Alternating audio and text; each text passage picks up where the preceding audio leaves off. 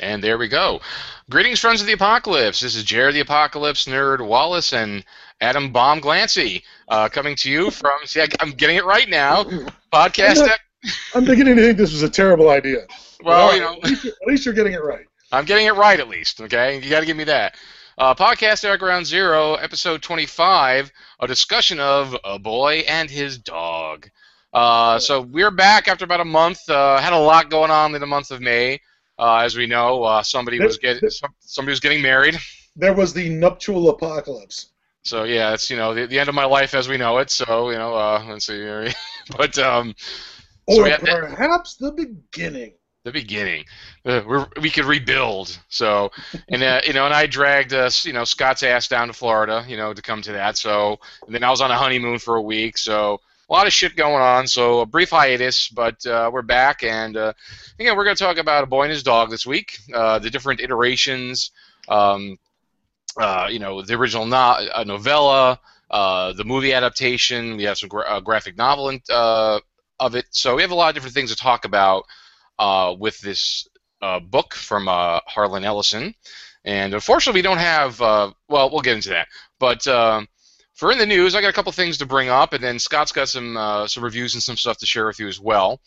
Uh, just a couple reminders. Remember that uh, this month, actually this week, in the U.S., supposedly uh, the rover, which we've talked about before, and Scott brought to our attention, will be opening. Uh, it says June thirteenth, two thousand fourteen. Yeah, so I suppose that's going to be select theaters. Yeah, you know, I assume it's going to be selected first to see how it does, and then maybe I'll get around. Or I got a couple of you know, uh, believe it or not, I actually do have a couple art house type theaters where they actually do get that stuff down here. So maybe I'll get to see it. Hopefully. Okay. Uh, so that's coming out. Uh, Snowpiercer, which we've talked about, you know, the uh, train snow apocalypse, um, opens. Yeah, it, it, it looks, uh, uh, from what little I see of the of the previews, though, it does look kind of I don't know, uh, maniacally uh, over the top, ludicrous. Yeah, and and yeah. we're okay with that. Yeah, just just letting you know what you're going to get into. It does look over the top. Oh yeah, it looks like you know dystopian, you know, on a tr- dystop. It's like dystopia on a train in an apocalyptic world, you know. Well, the, the the weird woman who's part of the sort of representing our one percenters looks like the the creepy folks from the government in the Hunger Games with the insane clothing and bizarre makeup and you know, uh, you know, and weird jewelry. Uh, yeah, they look like aliens. I think that's uh, Tilda uh, Swinton. I think is that who's playing that character. It might, it might be if you. She's clearly from Mars, so it doesn't take. Much. Oh yeah, that doesn't take much makeup in the costumes, but um, yeah, so that's opening up, and then we have I, I don't know. I don't know what to. I don't know how to. I don't know how to. Uh, well, we'll see when it comes out. Um, we have starting, I believe, premiering June 22nd on TNT. Michael Bay presents The Last Ship is starting this month as well. It looks like they've completely abandoned the nuclear war aspect. Yes, that's completely from completely abandoned it. Yeah, like all I seen, I saw like these promo things up at the movie theater this weekend to like, "Don't breathe, the last ship." I'm like, "Don't breathe."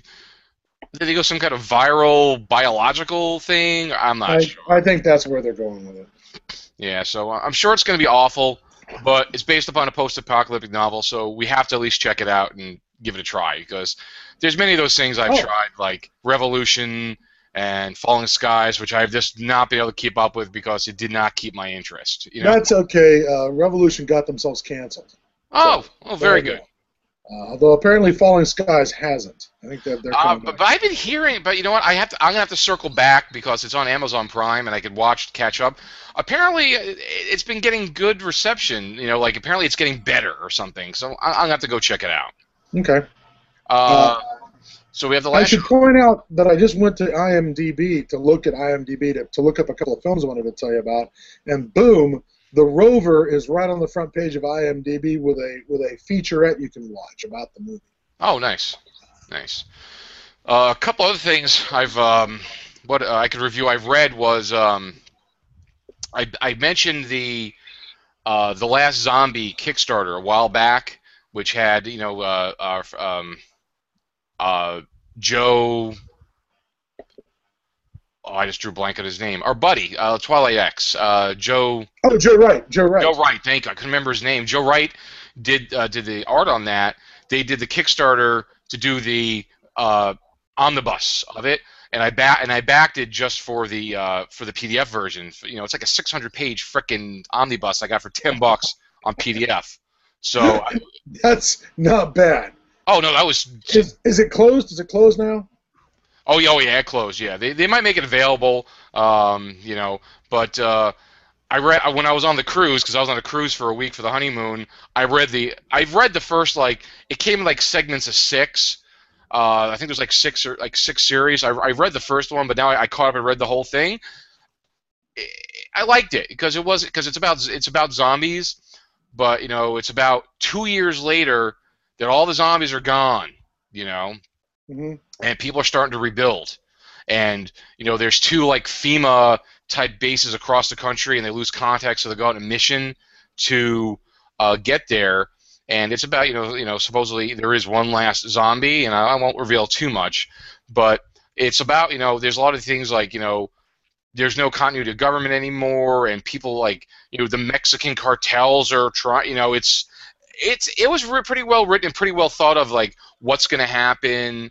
Uh, if you get a chance to ever get people to pick it up, The Last Zombie, I, I recommend. I could recommend it. I think it was pretty good because it's not just like oh, it's another zombie novel.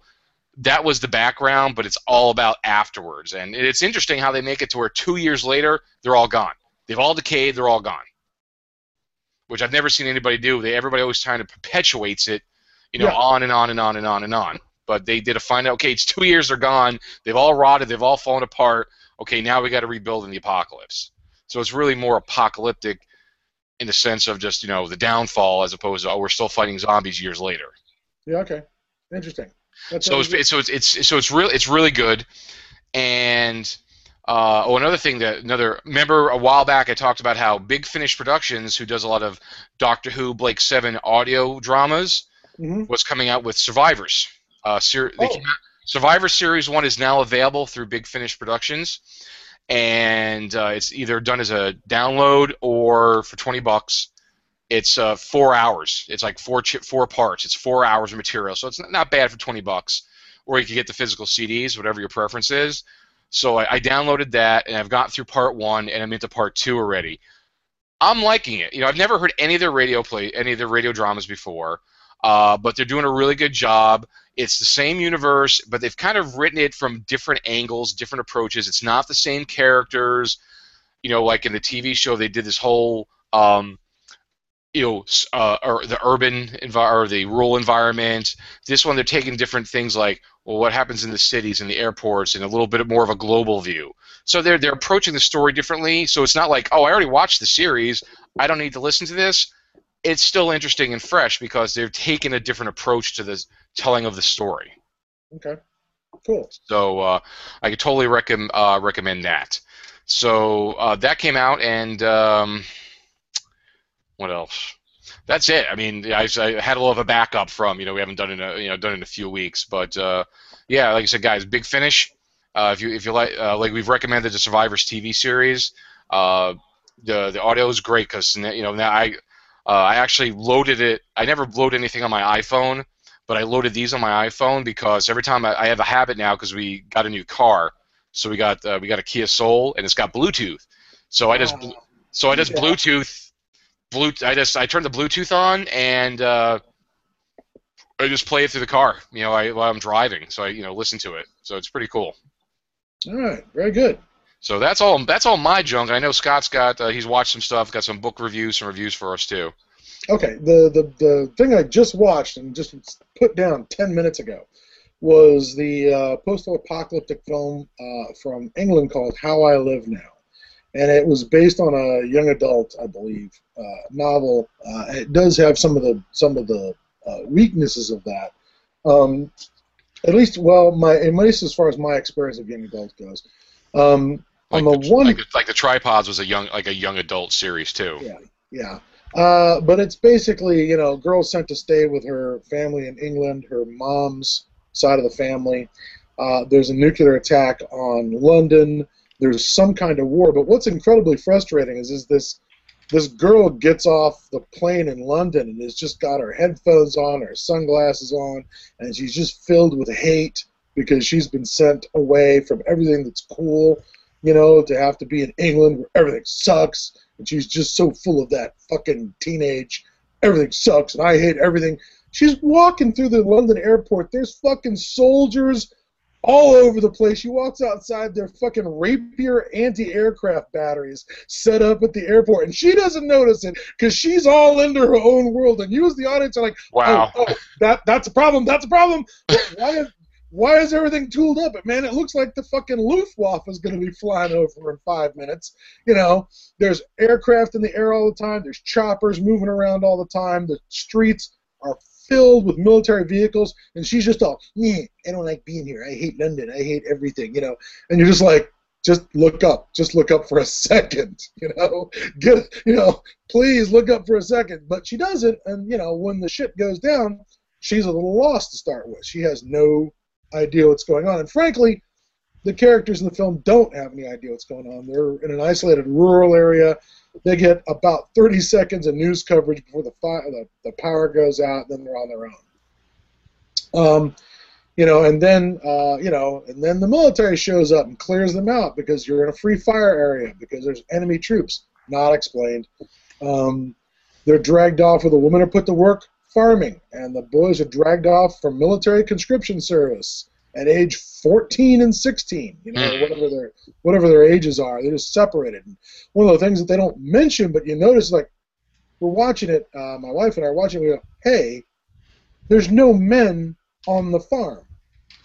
You know, there's just women working on the farm. Where are all the guys? Well, of a certain age, they're dragged off to conscription.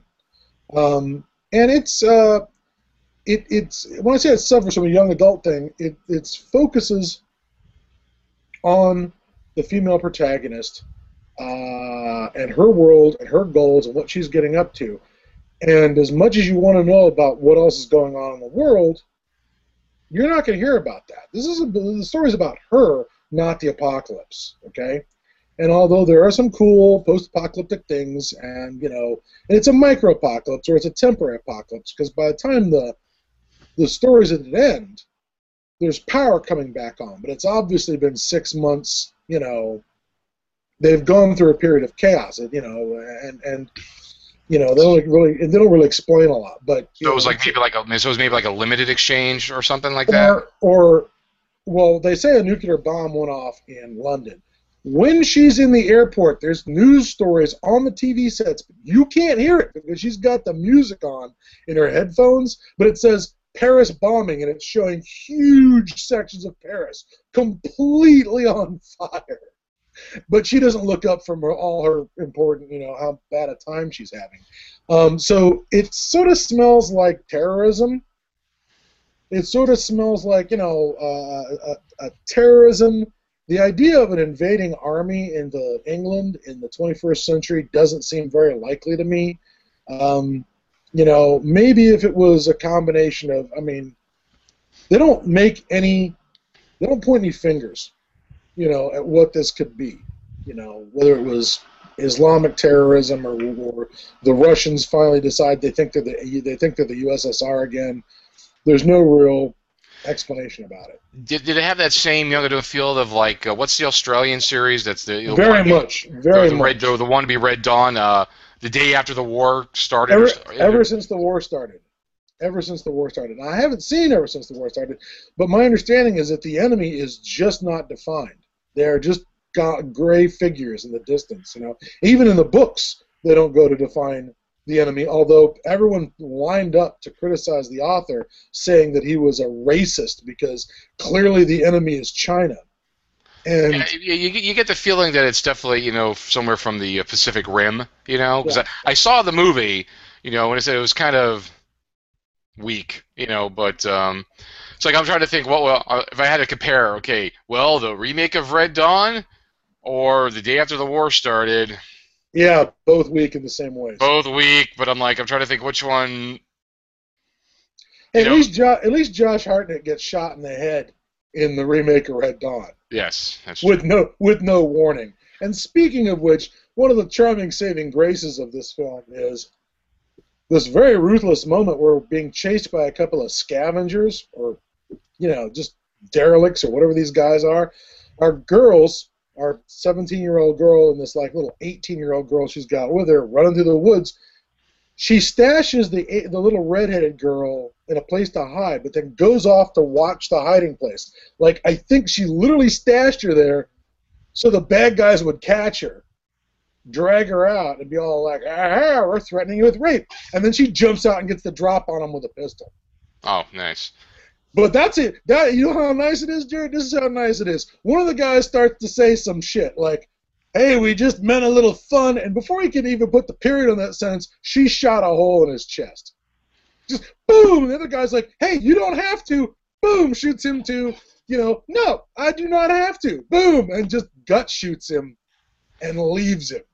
Well, that's that's the kind of way it should be. I get I get so tired of this. Like, well, you know, if you don't go eat, no, just boom, boom, boom, you're done. Because you know that's what's going to happen. Just do it. No dialogue, no hesitation, no de- philosophical debates on why I should not or not shoot you. Or, I'm just or shooting you. No, get, they don't have their gun, right? They're nowhere near their guns, right? And she, one of them makes a move for his gun, and she says stop, and he, he stops, and then she shoots him anyways. Nice. Well, then, Okay, I like Because that.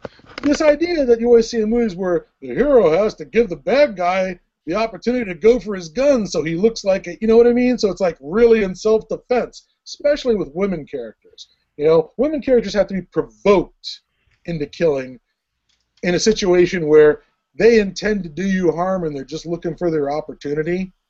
Don't give them the opportunity. I love it when a film just goes, nope, I, I, I don't feel like giving you a chance, and then she shoots him, and I give that the big thumbs up. Uh, so uh, it's it's it, it has its weaknesses, but it was very beautifully shot. It's sort of it's very interesting. Um, you know, uh, it, you know what it reminded me of? It reminded me a lot of remember that French film in the Time of the Wolf. Uh, Time of the Wolf. Yeah, the uh, we don't we don't know what the, we don't know what the downfall is, but everybody's just kind of wandering around, not knowing what's going on, what's going to Yeah. happen next.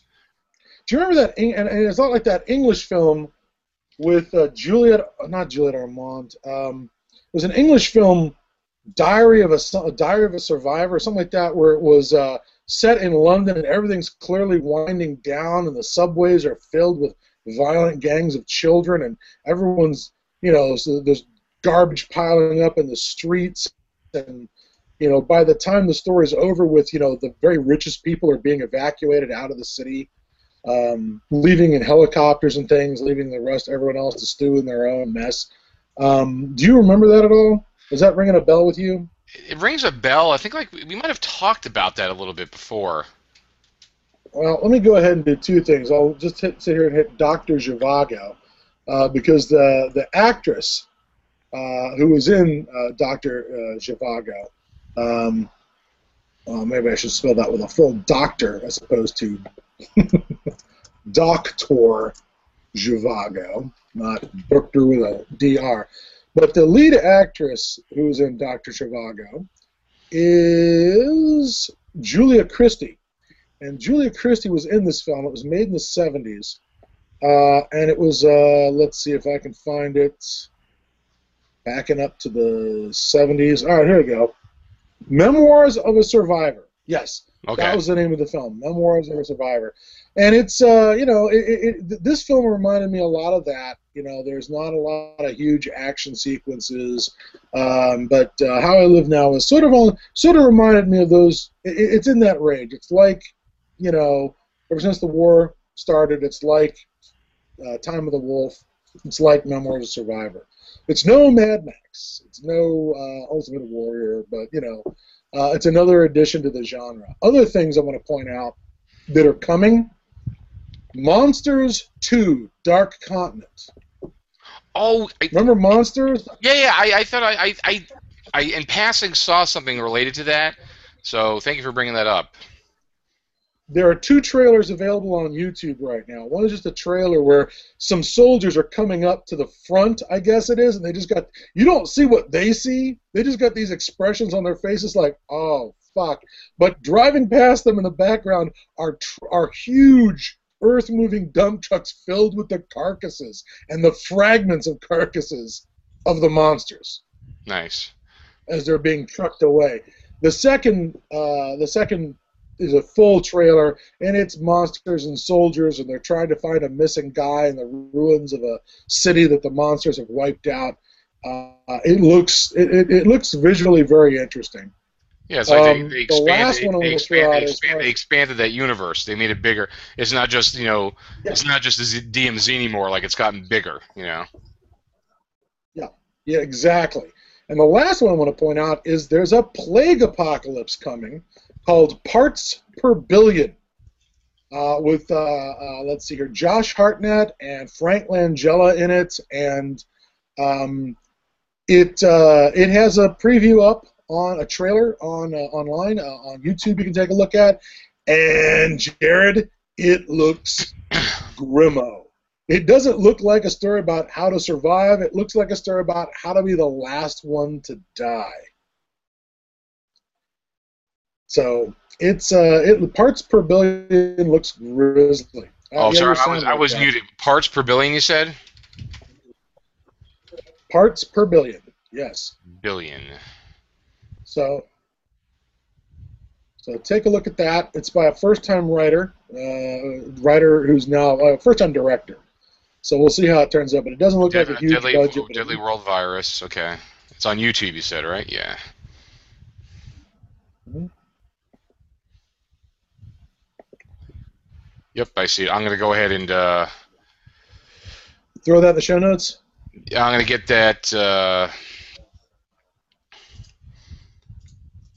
yeah, I've been posting stuff on the event page, and I'll, I'll bookmark it on uh, on the YouTube channel. Okay. And the last thing I want to throw out is, uh, you know, from the world of Lovecraft, I met Silvia Moreno Garcia. Uh, she's a Vancouver author who uh, published some stuff in Book of Cthulhu, and is also an editor of all kinds of other genre fiction. And one of the things she's got coming out with a release date of August 2014 is Fractured Tales of the Canadian Post Apocalypse. It's a collection of uh, post-apocalyptic stories set in Canada, written by Canadians. So there you go.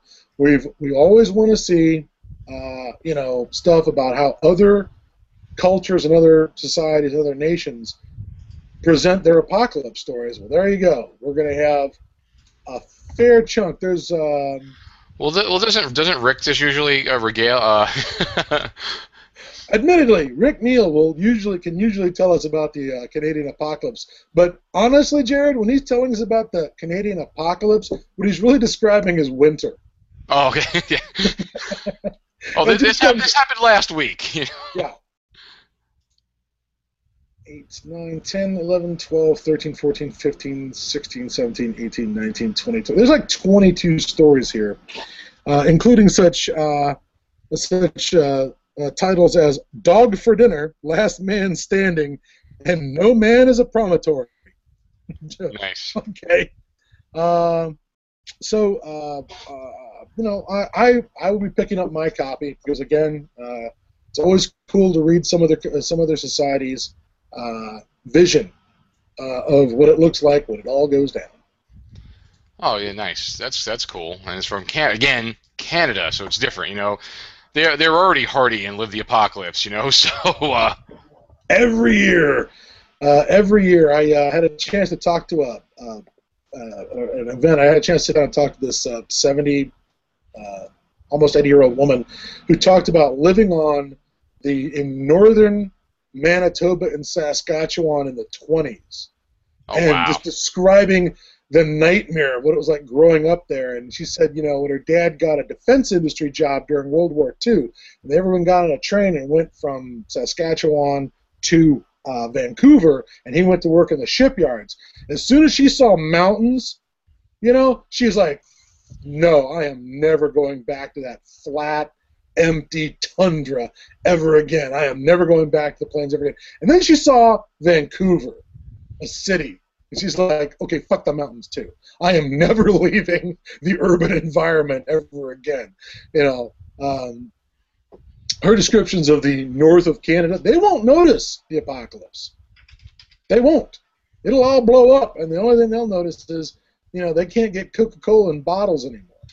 I hope uh, something happened, eh? You know. Yeah. yeah, we would keep joking with uh, Silvia that it's going to be the most polite apocalypse ever. So okay, uh, we're going to have to take all your stuff, eh? Leave you to starve, but you know, no feel hard feelings. So Well, yes, yes, I'm sure, I'm sure, I'm sure Clinton Neil will let us know how wrong we are uh, in short in short notice. Uh, so uh, Yeah, fighting over the last, you know, the poutine. You know, the you know the the Jew, the precious poutine. well, I, th- I, mean, I, mean, I mean, isn't all of Canada just kind of like the you know uh, oh, the uh, the the apocalyptic movie in uh, Strange Brew? You know, uh, Uh, yes, yes, exactly. Unless you hit it, Newton. State your business. Oh, radiation has made me an enemy of civilization. it's going to be like that. Uh, It'll be gonna exactly like like that. Yeah. So, All right. anyways, that's all the news I got. All right, cool. Um, I posted a bunch of the stuff we talked about on the event page and uh, some on the Google page, so some people could find it there. You can find it there. So anyway, so let's uh, move on to A Boy and His Dog. Now, A Boy and His Dog, A Boy and His Dog was originally a novella written by our friend. Uh, well, I don't think he's anybody's friend. I was about to say, our friend and nobody's. He's nobody's friend, Harlan Ellison. Um, yeah, we know how much of a raging asshole he is, but you know what? Uh, but I, Some, some, sometimes the job calls for a raging asshole. That's But but you know what? I'm cool with that. It's he's a lot of times he's right. You know, most of the time he's right in what he's talking about. You know, he just he just goes about it in a very brusque way. You know, so but that's fine. No, I like Harlan. Ellison. I think I think I think it's cool that he speaks his mind. You know, doesn't Oh, hold back. You know, so he's, Uh, he's a real he's a real inspiration for timid fellas like timid wallflowers like you and me. oh yeah, no, we we, we never we're, we're afraid to say things, but. uh Uh, so no, Harlan Ellison. He wrote as a novella. and originally appeared in appeared in uh, a magazine in 1960s. I'm trying to rem- remember where it is, but it's, I'm gonna have, Asimov or word, you know, it's like a Weird Tales. I got to, you know, of course, I got to cheat and go to uh, go Wikipedia. to Wikipedia. Yeah, because we don't do any research. Not until the show starts. Then we start looking the shit up. New Worlds. That's what it was published in 19, Okay. 1969. So it was just a short novella, and uh, later on it became adapted uh, as a movie by uh, the director was L.Q. Jones did it. So, but uh, the, and then uh, later on he pu- he published. Um, some shorter novels, uh, two like additions to the story. It was a, there was a graphic novel adaptation to it later, but the novel originally started off. It's you know, um, we'll start with the book, and I actually recently read the book uh, finally, and uh, I actually I have to say because Harlan Ellison is such a hard ass about his property rights. I was not able to find a, a version to pirate as a as a uh, as a as a uh, as an ebook, okay? Because he's really good about that. So because of him, I made my first ebook purchase ever. so uh, and read it on my Kindle. So I don't have a physical copy of it to show you guys, but um, that I think it was called Vic and Blood: uh, uh, Tales of Boy and His Dog. It had the original novella plus an additional like 15, 20 pages. You know, Mhm. now there's much uh, tales back and forth of why he wrote the extra pages. Apparently, he has a whole giant novel written from it, but um, it takes place after World War IV in the year 2024. Okay, uh, it, it, it's an alternate timeline. Ken, the Kennedy assassination failed. Um, so because of that, the whole space race thing didn't happen.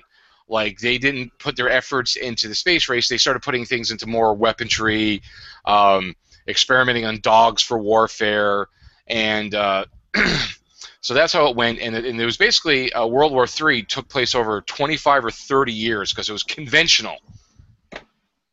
And then uh, so that ran that ran until like the 80s, and then I think in 2006 or seven there was World War IV, lasted five days, and that was nuclear, and it was very overwhelmingly devastating. Now during this time, uh, through part of the experimentations, there was uh, dogs. They, they experimented with dogs to be like work as weapons, and they became some became telepathic. Uh, they but they lost their sense to uh, be able to like hunt on their own. So the the book the book takes place uh, picks up where uh, Vic, who's the main character, is with Blood. So Vic and Blood. Blood's the dog who's hunting. Vic is a um, A a, so- a, a, uh, a solo, you know, from the ro- the roamer packs. You know, uh, they're like people running around, and apparently there's a shortage of women in the future.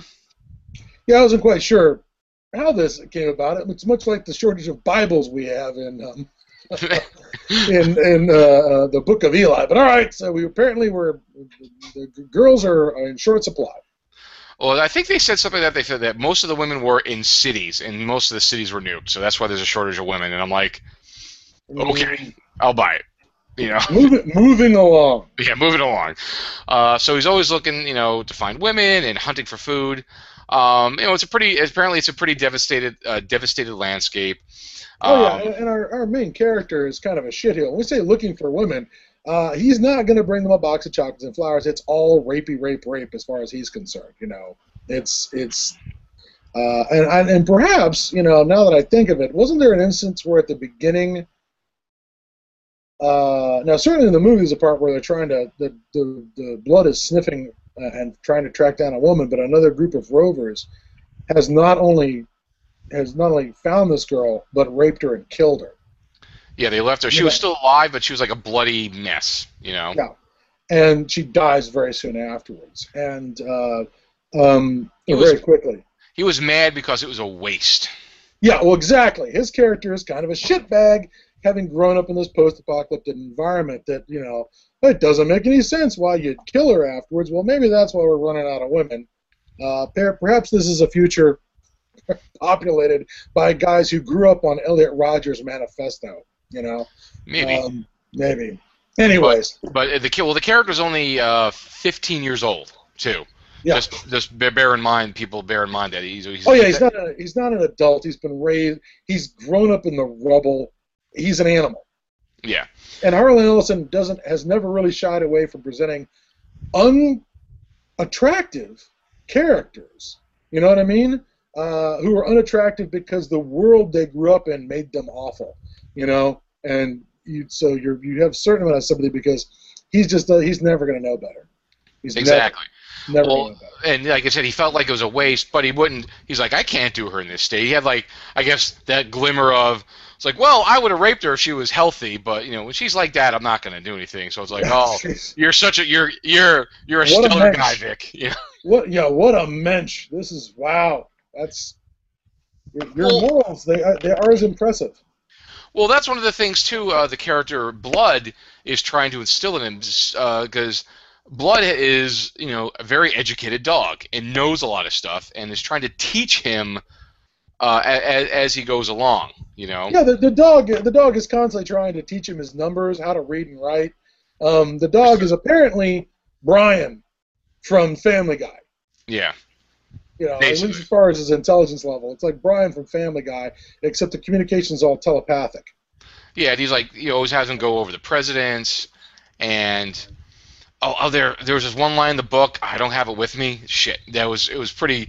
Talk about like you know he's like saying how sometimes it's better if he didn't know how to read because then it's like it was something like he since he knows how to read it's like sometimes like well sometimes I think it'd be better not to because then like then I wouldn't have que- I wouldn't have all these questions you know Yeah. or something to that extent. But uh, ignorance is bliss. yeah. But uh, but you know it's just it's uh, but also you know so it's like the rover packs uh, you know trying to find food find women and uh, there's also you know because there was such highly uh, it's highly radioactive in certain areas uh, there's the things called the screamers Yes, which are kind of radioactive zombies. radioactive zombies which uh, they do encounter in the in the book and in the movie well they're hinted at it in the book Well, they couldn't show it. They didn't have the special effects, so all you see is the green glow. I, I don't think they had the special effects to even do anything in that movie, but um, but but I think and also I think the screamers were I think in my interpretations I think they're they're um, were the inspiration for the screamers kind of in Legion of Gold, uh, Gamma World GW one. Oh yeah. There Yeah. was the the section where you found these uh, bunkers, and there's these radioactive, melted, screaming, you know, gonna kill you type things, which are basically kind of what the screamers are. So I think there was a little bit of a crib there, you know, uh, to those characters. Yeah, I wouldn't be surprised. So, so it's basically it's his all whole thing is about survi- getting laid and finding food. Is is what it is. Um, then, uh, oh, I forgot to say people. Oh, spoilers. Um, I don't know. I don't know how deep we want to get. Well, I mean, the book was written in the '60s. The movie came out in '75. So, And Um, certainly, and certainly, when you're reading the book, uh, I remember uh, feeling like there was some. At least when they talk about World War Three, World War Four, when they go see the movie in the uh, in the in, in the theater, the, the sort of the old bombed out theater that's been put back together. yeah, You know, it's showing things. Uh, it, it, there's a very Vietnam vibe to the whole co- their whole concept of, of war. Do you know what I mean? yeah, Uh, it's it's it's uh, all it's all napalm and you know Asian enemies, and I think they they literally the film in the theater is like the the smell of chink or something, which is this war film about you know uh, incinerating Chinese soldiers with, with flamethrowers or something, uh, and it's all yeah, it's it's pretty ghastly. Um, and, but- and it's all sex films. Uh, they, Oh, yeah. they called it. Um, uh, what do they call them? Films. stag films. No, they called it something else. Uh, let me let me look here. Well, Richard Corben pretty much did his comic book shot for shot. so Oh, it pretty much is. Yeah, there's some stuff that's left out, like they kind of skip over. But um,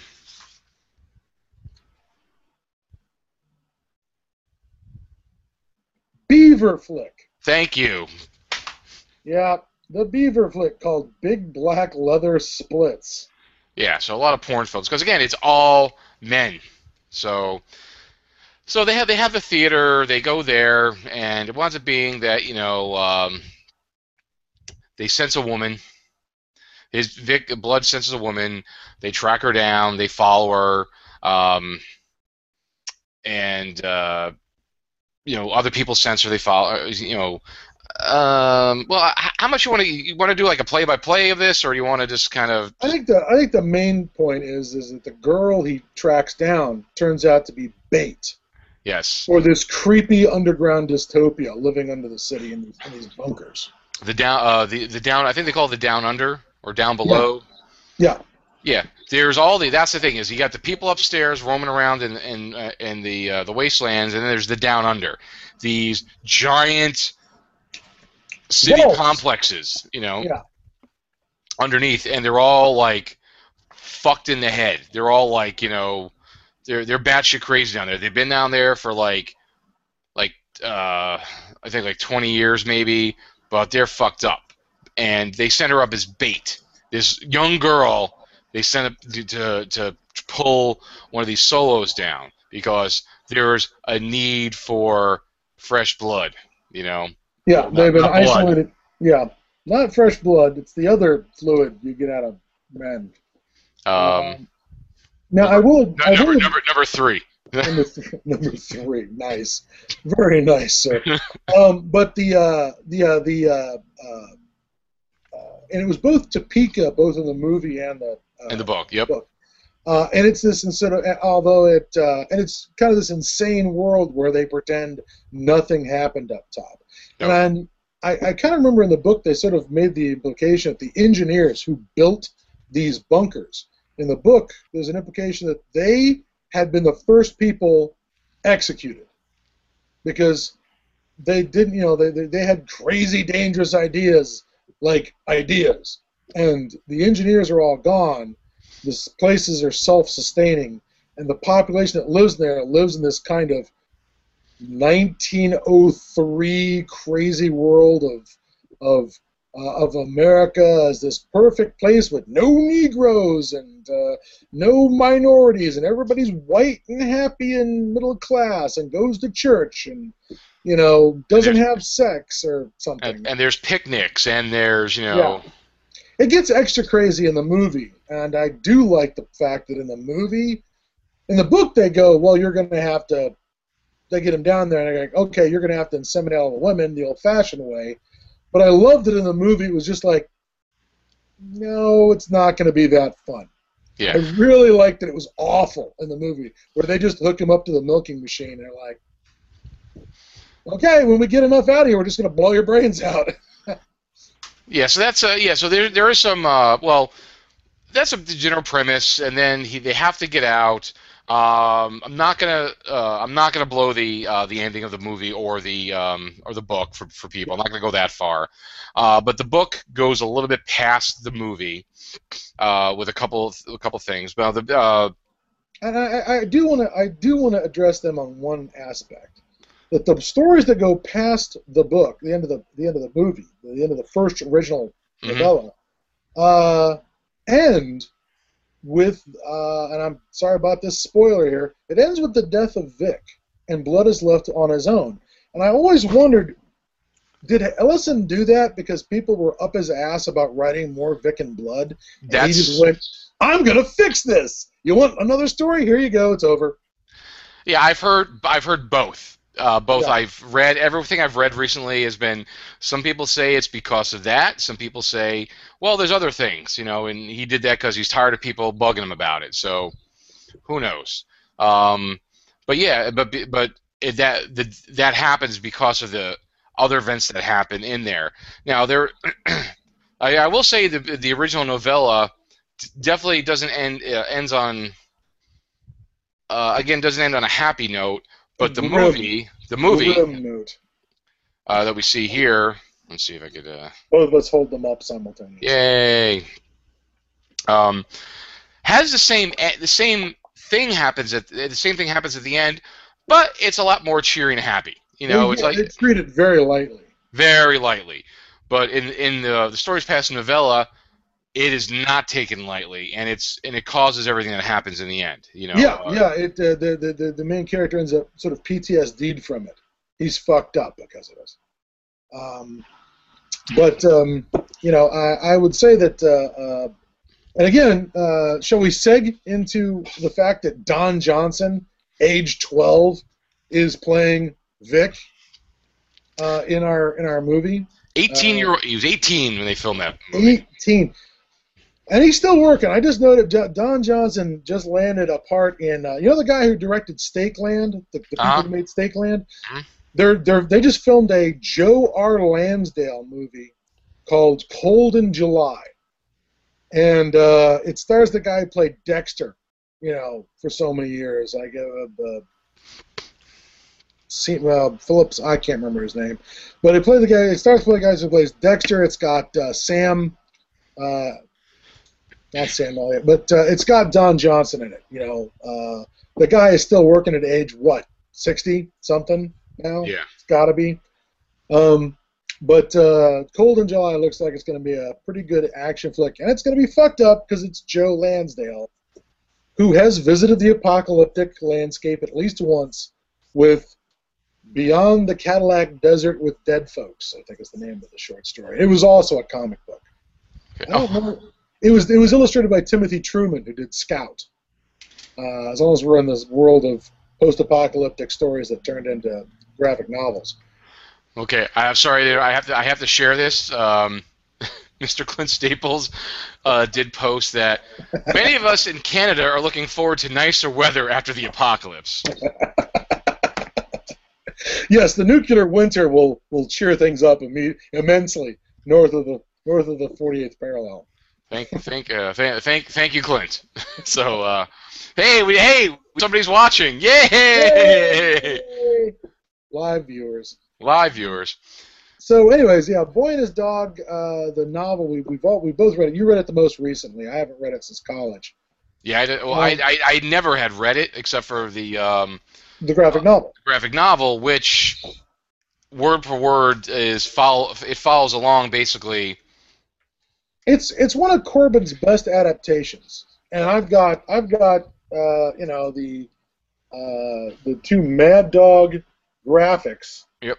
Uh, uh, uh, you know, one and two of this, and um, gee, I'm gonna have to crack this open and see if it gives me a number. Yeah, 1987 is Okay. when I picked those up.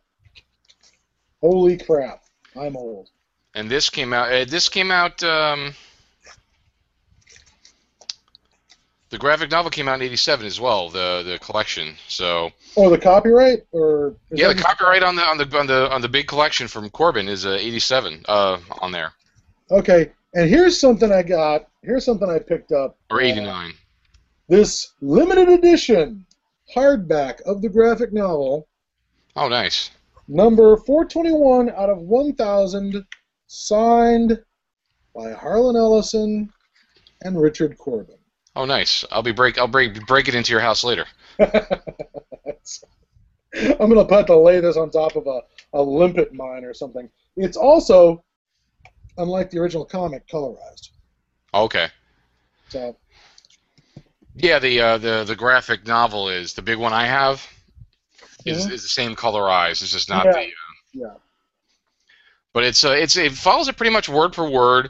The dialogue, you know, some of the you know the overly descriptive scenes, which you could you know have happened with a picture, you know, so it follows it along. So um, either one you could get, you know, if you like graphic novels, you could get that. If you like Corben, Corben's done a lot, you know, has also done. Um, he did Mutant World as well, another post-apocalyptic uh, graphic novel. So it's not unfamiliar territory to him.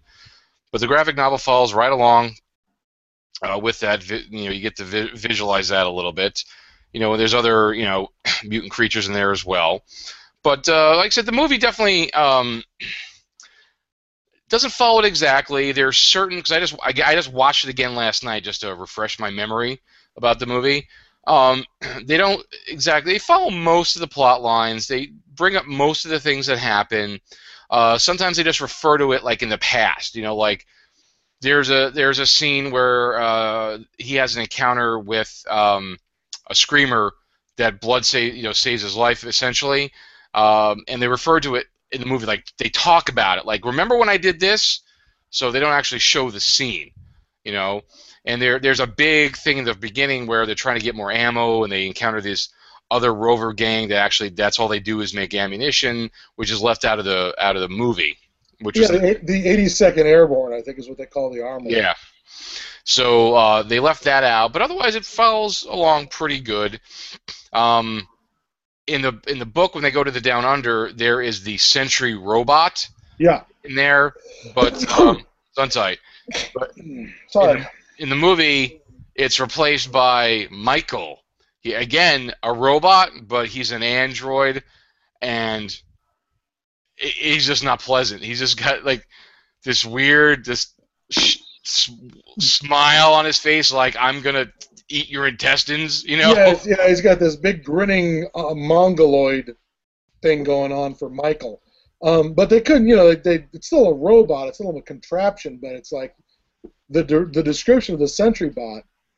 It's just too complex and unwieldy to, to make as a. Oh, uh, yeah, on their on their tiny little budget they had, but uh, but it fall it fall again falls along pretty close. What's what's creepy what's creepy about the underneath in, in the uh, in the movie is everybody's got the white face paint with the rosy red cheeks. And smiles painted on. Yeah, Everybody's a happy citizen upon pain of death. You know, everyone's having the best time ever. yeah, it's uh, and, oh, fucking clowns, first of all. Uh oh well, yeah, that's that's that's your nightmare. But it's like uh, like when they're judging people like um. Fail, failed to comply, bad attitude, uh, send him to the farm. You know, it's like it's just this. Oh, the farm. Yeah, The and farm. they keep saying the sentence to the farm, and you're like, I don't think they're going to be hoeing a row. I don't think they're going to be pulling weeds at the farm. I think they've been moved into the fertilizer department. Yeah, well, they uh, tell everybody that they were sent to the farm. But- yeah, I, I I love that idea, especially because it, it is the, it's the standard totalitarian tactic where it's a death sentence, but we're not going to call it that. You know, you've been sent to the farm. Oh, but everyone knows what it means. Yeah, they sent him to the farm. It's like, uh, just give them a heart attack, send them to the farm. You know. Yeah. Yeah. Um, and so yeah, I uh, uh, I uh, I like the movie a lot. I like what they do with their lack of budget. The idea that the city, they went out and filmed it in some out in the desert, and the idea is that the city has been covered with I don't know the detritus of World War Mud II. or something, or, Earth. They say it's, it's a little. That's a little weird. That's a that's a different take, you know, from the novel, because the novel definitely still has the ruins up the surface, you know, everything. But in the movie, because again, because of budgetary reasons, they couldn't do that. So everything's because the, the you know they indicate that look, everything's underground because they have like electrical poles sticking out of the ground. Yeah, yeah. the idea being that the city is buried in I don't know maybe the the muck that was blown into the air by all the A bombs or something that has fallen down. Like the fallout was was the, the, the stuff that's blown out of the giant shell craters of the nuclear bombs, and so the city's buried, uh, and people dig down into the desert to break into buildings. Yep. So I, I mean, I like that. It was they had no budget. They couldn't dress an entire ruin set, No. so they so they improvised. Yeah, that's not a bad job. So that's that's a big uh, difference between the novel and, and the movie. But you know, they I think they handled it okay. You know, what's the uh, and also what's their tagline? A, a, ra- a rather kinky tale of survival is the tagline for the movie. Yeah, well, that's certainly on the front of the box. Yeah, a kinky ta- kinky tale of survival. Very very 70s and that oh that awful 70s folkish kind of uh, Oh wow, it, it- gets weirdly folk music. you know, a boy and his dog. It's like so like folky and creepy. It's like, no, please stop, stop the '70s, please. You know. Let us not forget that Jason Robards plays the uh, the head of the Down Unders, the Republic of Topeka, Yeah. with, their, with their own creepy flag. I want to point out. They that I did didn't notice. Yeah, hanging on the wall uh, behind the tribunal uh, when they're dealing with all the miscreants, there is a. They, they, they refer to it as the Republic of Topeka, and the dirty bastards don't even have an American flag up. They have some other flag up, I think. Um, it's green and black and has some design on it. But, you know, I don't know what Harlan Ellison's relationship to the movie was. I mean, we probably should have looked it up so we could figure out just how angry Harlan Ellison got about the movie, because that's what he does. Um, I think he did. uh, Well, he didn't use the um, his alias. I don't think. Oh yes, he didn't use the the, the mayor his nom de merde. Uh, when he really hates something, he uses this name that says I Harlan Ellison hate this shit. Um, what is it called? Hold on, I'm I'm trying to find it. It's Cor- Corwin Bird or something like that. Um, Yeah. Yeah. I'm looking up Harlan Ellison's uh, freaking Wikipedia. I got I gotta find it. It's um. Well, I don't remember. He, certainly, his name's on the the box and on the product, so one presumes that he couldn't have been completely annoyed by it. Um, but uh, Well, he well he well he did use it on uh, this. He did use it on the Starlost. So uh, no, can you can you blame him? um, no, because it it had potential, but it It frittered it away. it failed. It did. It just failed. I'm really trying to find. It's what the fuck. I was just reading it like last night, and I can't. I can't find it now on the Wikipedia. No, it's it's bugging me. I'm gonna. Have to, oh, here it is. Um,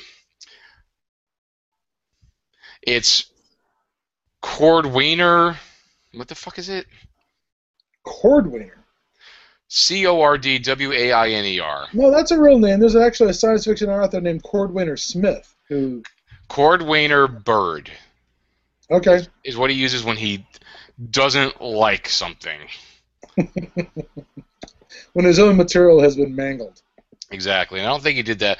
I don't think. I think I read something that he was not happy with the ending in the movie, with the the, the last line of the movie. He thought it was oh so inappropriate or something like that. You know. Well, so- yeah, it is. It, it comes off totally. Uh, it comes off totally um, uh, flippant and Yeah. glib about this rather completely fucked up ending. Yeah. So he wasn't happy with that. But hey, that's Harlan, and you know, you know, Harlan Ellison's 80 years old. He's still kicking and he's still angry. I love it. I love yeah, it. well, I, I, think that. that's I think that's how he stays uh, fit. Is he has a subcutaneous layer of hate that keeps him warm at night. You know. Yeah, because all, all I remember was he like in the very early days of the Sci-Fi Channel when it was actually a Sci-Fi Channel. It's I, I again I remember like the late '80s with local cable hearing about they're launching this sci-fi science fiction channel, and they used to have this thing, the Sci-Fi Buzz, uh, like BuzzFeed or so, like something like Sci-Fi Buzz. Yeah. And, and they had him doing these like two, three minute little monologues. And he just rant about shit, you know. And they were great. I used to, I- you know, that was like 1990. I remember him seeing this guy. I'm like, oh, like this guy's classic, you know. I remember those. I don't remember the subject of any of them. It No, I, I don't either. But they had a whole bunch of them, and again, that was back when you know cable. He still he still does it. You know he he still does it. His rants. Oh yeah, He still puts these rants on his YouTube page where he's pissed off about various things. Oh, that was it. He was furious about uh, the movie that Tom Hanks and uh, what's her name did about Disney getting the woman who wrote uh, Mary Poppins. oh yeah, I saw that. Yeah, where he went off about no, she didn't come around. She never came around. She hated that movie with every fiber of her being, and she hated Disney. You know, she never came around. This magical come to Jesus moment she has in the film, where suddenly she realizes that everything's better with Disney on it. No, no, she never did, and that really bugged him. That that sort of revision, Stalinist revisionist history, where we're going to pretend like artists like the way their work is mangled Yeah. when the big money comes to town. No, No. that gets Harlan's goat. Oh yeah. So, so that's the boy and his dog. Um, again, book, movie, book, book, movie, graphic novel. Uh, the graphic novel follows along the book with the way the book. It's not a long book. You know, you can pick it up at Amazon cheap. Um, it's worth a nice. It's a nice little. It's a nice little read. It's it's pretty good. Uh, the movie, you know, uh, I own it because we have to. Uh, so We've taken on this duty, this burden, so that you don't have to. You don't have to. You know, we watch all we watch all these movies, so you don't have to. Um, again, you know, it's it's it's very definitely very 70s, very low budget. Um, I wouldn't buy it. You know, if you have a chance to rent it or watch it on, you know, YouTube or something, it's worth it's worth checking out because again, it fits the genre. It's not all that bad. It's it's it's it's it's it's reasonable. I've seen a lot worse. You know, It's worth comparing to you know other films of that time period, like you know The Ultimate Warrior and like um, the Ravagers. The or- Ravagers, yeah. the Uh, Rav- or, or the big moment where it suddenly, you know, uh, post-apocalypse takes a giant turn, you know, is uh, Road Warrior. It was, uh, again, what is that, 82, 83 is Yeah. Road Warrior? You know, suddenly, boom, there's, you know, that's the diversion point, but this was the state of the art in the 70s and before. Uh, what do you call it? Um, you know, even Damnation Alley and things like that. Yeah, like somebody had said, uh, excuse me. Oh, sorry. Uh, we're somebody, so we're so fascinating. I We're so- know it's. Uh, I'm just, I'm tired, man. Like uh, I got dragged to the beach yesterday. We were there for we were there like all afternoon. So with the sun and swimming, I'm still tired. You know. Yeah, so- well, nothing nothing sucks the life out of you quicker than fun. Exactly. You know, um, uh, somebody was, I was reading somewhere. Somebody was saying something about the land, the landscape of, or somebody who worked on the boy and his dog went to work on uh, the Road Warrior. You know, the, you know, the, at least Mad Max Two, to and it, you know, it rec- replicated that barren landscape. Um, I was just reading something about that. Isn't that, isn't that called going outside in Australia? That's how you replicate barren landscape is you leave your house and then boom, you're there. Uh, basically. Um, Yeah. So there you go. So that's uh, you know, from book to novel to other other items. Again, wor- worth checking out. It's it's it's a very successful post-apocalyptic story because it has been realized in at least three different mediums, and God only knows if it's turned up in uh, you know uh, if it's turned up somewhere as a radio play. I wouldn't be surprised. Um, you know what? I kind of vaguely remember something about that.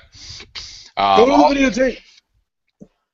Well, there also apparently there was some kind of works uh, trying to uh, uh, not just a film adaptation, some kind of uh,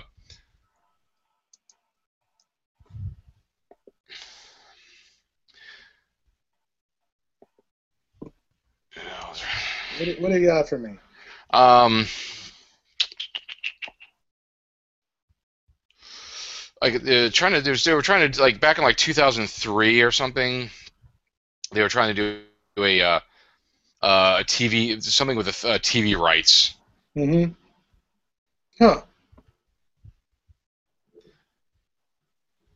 back back then. So I mean that all that's kind of been in the works. So all right, but that's enough of that. Uh, Oh, I, I, I have to throw this out off the Wikipedia page. Ellison disavowed the film's conclusion uh, as a moronic, hateful, chauvinist last line, which I despise. ah, we love you.